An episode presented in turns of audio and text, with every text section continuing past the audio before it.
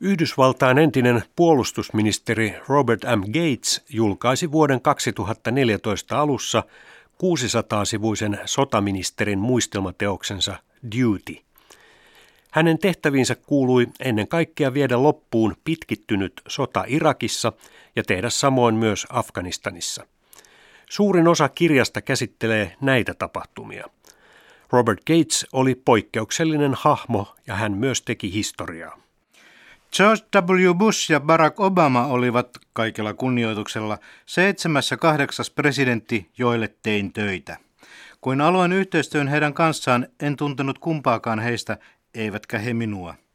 Yllätyksekseni ja tyrmistyksekseni minusta tuli historian ainoa puolustusministeri, jota vasta valittu presidentti on pyytänyt jäämään tehtävänsä siitäkin huolimatta, että edustin eri puoluetta kuin uusi presidentti, eli republikaaneja.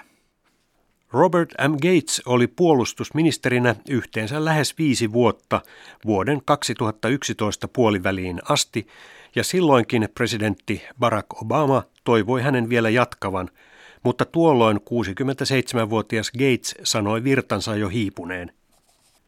Kirjan laajuuden vuoksi olen valinnut tähän puheenvuoroon nyt vain ne luvut ja kohdat, joissa käsitellään Yhdysvaltain ja Venäjän välisiä suhteita, antamaan taustaa nyt käytävälle keskustelulle Ukrainan kriisin ympärillä.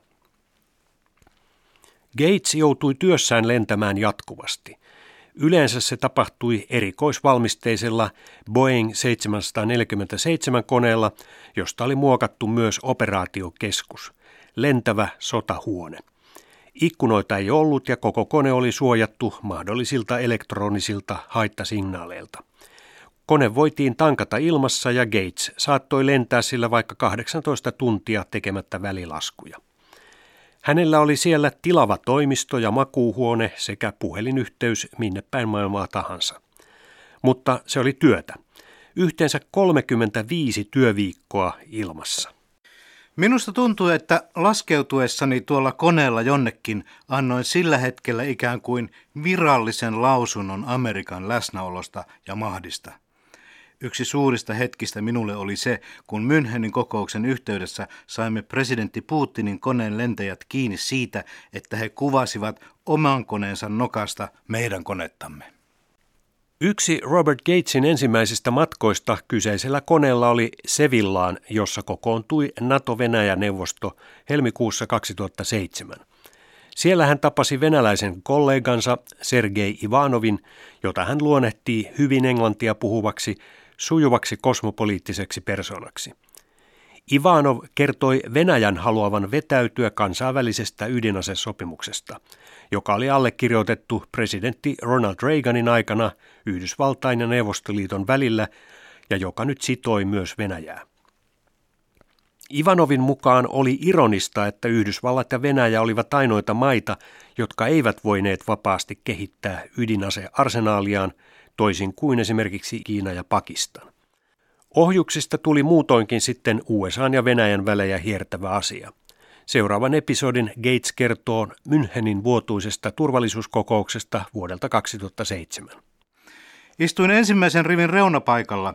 Suoraan käytävän toisella puolella vastapäätäni istui Venäjän presidentti Putin, Saksan liittokansleri Angela Merkel ja Ukrainan presidentti Viktor Yushchenko, joka halusi erittäin kiihkeästi mahdollisimman etäälle Venäjästä ja Ukrainan jopa liittyvän NATOon. Hänen naamansa oli punainen ja arpinen, sillä Venäjän tiedustelupalvelun uskottiin yrittäneen myrkyttää hänet. Kun Merkel meni puhujapönttöön avaamaan kokouksen, hän jätti tyhjän tuolin Putinin ja Jussenkon väliin. Minä pystyin hyvin lyhyen matkan etäisyydeltä näkemään, kuinka Jussenko vilkuili Putinia vihaa silmissään. Ja olen varma, että tunne oli molemminpuolinen. Putin hyökkäsi omassa puheenvuorossaan lujaa Yhdysvaltoja vastaan. Miksi USA yrittää luoda yksinäpäisen maailmanjärjestyksen – Miksi Venäjän lähelle tuodaan joukkoja ja ohjuksia? Miksi NATO haluaa laajentua Venäjän rajoille? Hän kysyi. Ja sanoi, ettei tuhatvuotinen Venäjä tarvitse neuvoja ulkopuolisilta mailta, kuinka se toimii kansainvälisellä areenalla. Putinin retoriikka sai tuolloin Gatesin mukaan kylmiä väreitä monien eurooppalaisten johtajien selkäpiihin. Kun Putin oli lopettanut puheensa, hän käveli suoraan Robert M. Gatesin luo, kätteli tätä ja kutsui Moskovaan. Gates vastasi omassa puheessaan Putinin koviin sanoihin mielestään huumorilla ja viittasi myös omaan tiedustelumenneisyyteensä CIA-upseerina, kun Putinilla oli vastaava KGB-menneisyys. Vanhoilla vakoojilla on tapana puhua suorasukaisesti, hän totesi. Gatesin mielestä yksi kylmä sota oli jo ihan riittävästi.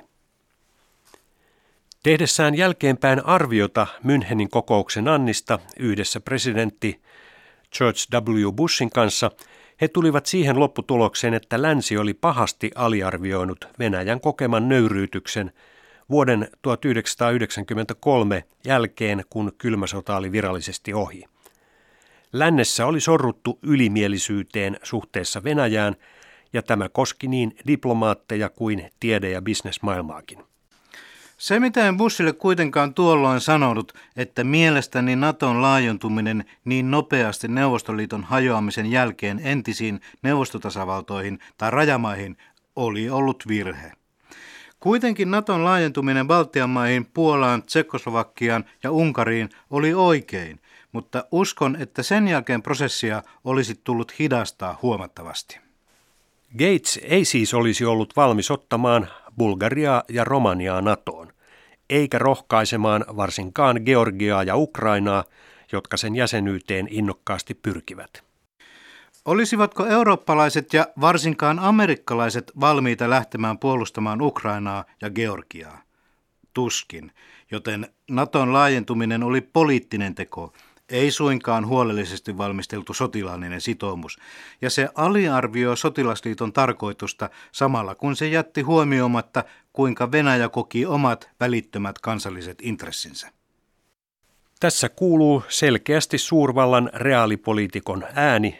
Samankaltaisesti ovat nyt puhuneet myös entiset amerikkalaiset ulkopolitiikan vaikuttajat, jotka ovat tarjonneet tässä uudessa kriisissä Ukrainalle Suomen mallia – ei siis Naton jäsenyyttä ja hyvät välit Venäjään. Myöhemmin toisella kertaa Gates oli istumassa Kremlissä vastapäätä Putinia, kun avustaja tuli kuiskaamaan jotain tämän korvaan. Istunto päättyi siihen. Venäjän entinen presidentti Boris Jeltsin oli kuollut. Putinin datsa, Putinin show, kirjoittaa Gates. Putin halusi kuitenkin epätoivoisesti Bushin vierailevan tulevassa olympiakaupungissa Sochissa. Vaikka Medvedev oli tuolloin jo presidentti, Gatesillä eikä amerikkalaisilla ollut epäselvyyttä siitä, kuka Venäjällä määräsi. Sitten syttyi Georgian sota, jonka seurauksena Abhaasia ja Etelä-Ossetia irrotettiin Georgiasta ja niistä tehtiin Venäjän protektoraatteja – ja ne ovat edelleen esimerkkejä niin sanotusta jäätyneestä konfliktista. Sivuhuomautuksena näiden Keitsin muistelmien ulkopuolelta voi sanoa, että näin näyttää tapahtuvan nyt myös Ukrainan krimillä.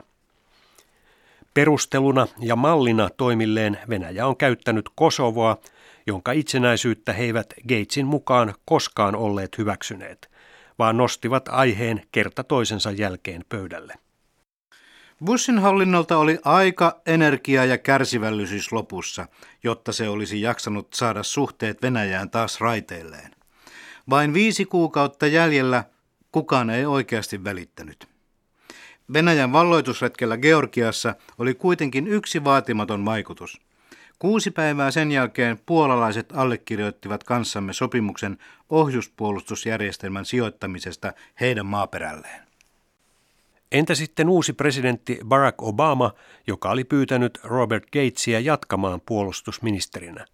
Muuttuiko mikään Yhdysvaltain Venäjän politiikassa? Obamaa syytettiin melko pian pehmeistä otteista Venäjää vastaan. Myös Gates kannatti Obaman ohjuspuolustusjärjestelmää, joka perustui eräänlaiselle uudelle START-sopimukselle. Sillä oli myös yksi odottamaton seuraus. Ensimmäistä kertaa sitten Reaganin tähtiensotapuheen rajoitettu amerikkalainen ohjusjärjestelmä oli saanut kongressissa molempien puolueiden tuen. Se ei ollut aivan vähäinen asia. Gates toteaa. Sopimus hyväksyttiin lopullisesti juuri ennen joulua 2010, mutta Venäjän ja Yhdysvaltain suhteisiin tuli uusi potentiaalisesti vaarallinen kriisi juuri sitä ennen, kun amerikkalaisille paljastui, että Venäjä oli soluttanut eri puolille Yhdysvaltoja niin sanottuja laittomia tulevia agentteja. Juuri kun olimme saamassa Venäjän suhteemme uudelle uralle, tuli ilmi tällainen. Tämä oli töytäisy takaisin kohti kylmää sotaa. Tämä oli kuin suoraan John Le Carrin romaaneista. Tämänkö takia me riskeerasimme START-sopimuksen, Iranin tapauksen ja koko suhteemme Venäjään? Valkoinen talo oli pitkän aikaa aivan sekaisin ja mietti kuumeisesti, kuinka tulisi reagoida. Gates arvelee, että Venäjän presidentti Medvedev ei todennäköisesti edes tiennyt koko asiasta, mutta Putin varmasti tiesi. Lopulta nuo illegaalit pidätettiin kesäkuussa, eikä Venäjä ryhtynyt kovin isoihin vastatoimiin, eikä myöskään pelättyä suurta sisäpoliittista hälyä Yhdysvalloissa syntynyt. Gates ei enää matkustanut Venäjälle niin kuin uransa alussa, vaan lähinnä tapasi säännöllisesti vastapuoltaan Anatoli Sertiakovia yleensä NATOon liittyvissä asioissa. Kutsuin hänet Washingtoniin. Kylmän sodan päivinäni en olisi koskaan voinut kuvitella sellaista huomattavan suorapuheista keskustelua ja omien sisäisten asioiden ja ongelmien kuvaamista, joka tuon vierailun aikana tapahtui maidemme välillä. Viimeisellä Moskovan vierailullaan Gates ei enää tavannutkaan itse Putinia, vaan Medvedevin tämän modernilla datsalla. Hänkin vaati Venäjälle edelleen takuita, ettei ohjuspuolustusjärjestelmä ollut suunnattu sitä vastaan, mutta myönsi Iranin olevan suuri ongelma. Medvedev oli myös vakuuttanut olevansa kiitollinen siitä, että Obama oli presidentti ja että he kunnioittivat toisiansa. Minun tehtäväni Venäjällä päättyi Sertjakovin isännöimään illallisristeilyyn Moskovajoella. Se oli tyylikäs teko ja oli vastaus järjestämälleni vastaavanlaiselle tilaisuudelle Washingtonin Potomacjoella. Kun livuimme ohi Kremlin viimeisenä iltanani Venäjällä Yhdysvaltain puolustusministerinä, ajattelin millaisen valtavan polun olin kulkenut sen 43 vuoden aikana – jolloin olin aloittanut työskentelyn nuorempana neuvostoanalyytikkona CIAn palveluksessa vain kaksi päivää ennen kuin Neuvostoliitto miehitti Tsekkoslovakian. Ikään kuin oman puolustusministerikautensa ulkopuolelta jälkiviisaana Robert M. Gates ei muistelmissaan malta olla spekuloimatta, että jos Medvedevin olisi sallittu olla ehdolla vielä toisellekin presidenttikaudelle – olisivat Venäjän ja Yhdysvaltojen suhteet nyt huomattavasti paremmalla tolalla. Minusta tuntui, että Medvedev ymmärsi paremmin Venäjän syviä sisäisiä ongelmia, muiden muassa taloudellisia, väestöllisiä ja poliittisia syitä, yhtä hyvin kuin sitä, että maa ei ollut vielä oikeusvaltion tasolla. Hänellä oli myös todellisuuden tajuisia käsityksiä, kuinka näitä epäkohtia tulisi käsitellä sisältäen Venäjän lähentymisen länteen ja sitä kautta uusien investointien saaminen. Kuitenkin Putinin halu valtaan sysäsi Medvedevin sivummalle. Minä uskon, että Putin on Venäjän menneisyyden mies, jota vainoaa maan kadonnut imperiumi, loisto ja valta-asema. Putin voi mahdollisesti hoitaa presidentin virkaa vuoteen 2024 saakka. Niin kauan kuin hän hoitaa tätä virkaa, ei Venäjä kykene ratkaisemaan sisäisiä ongelmiaan. Venäjän naapurit joutuvat sietämään Moskovan määräilyjä ja vaikka kylmän sodan jännitykset ja uhat eivät aivan sellaisinaan palaisikaan, mahdollisuudet Venäjän yhteistyölle Yhdysvaltojen ja Euroopan kanssa ovat hyvin rajoitetut.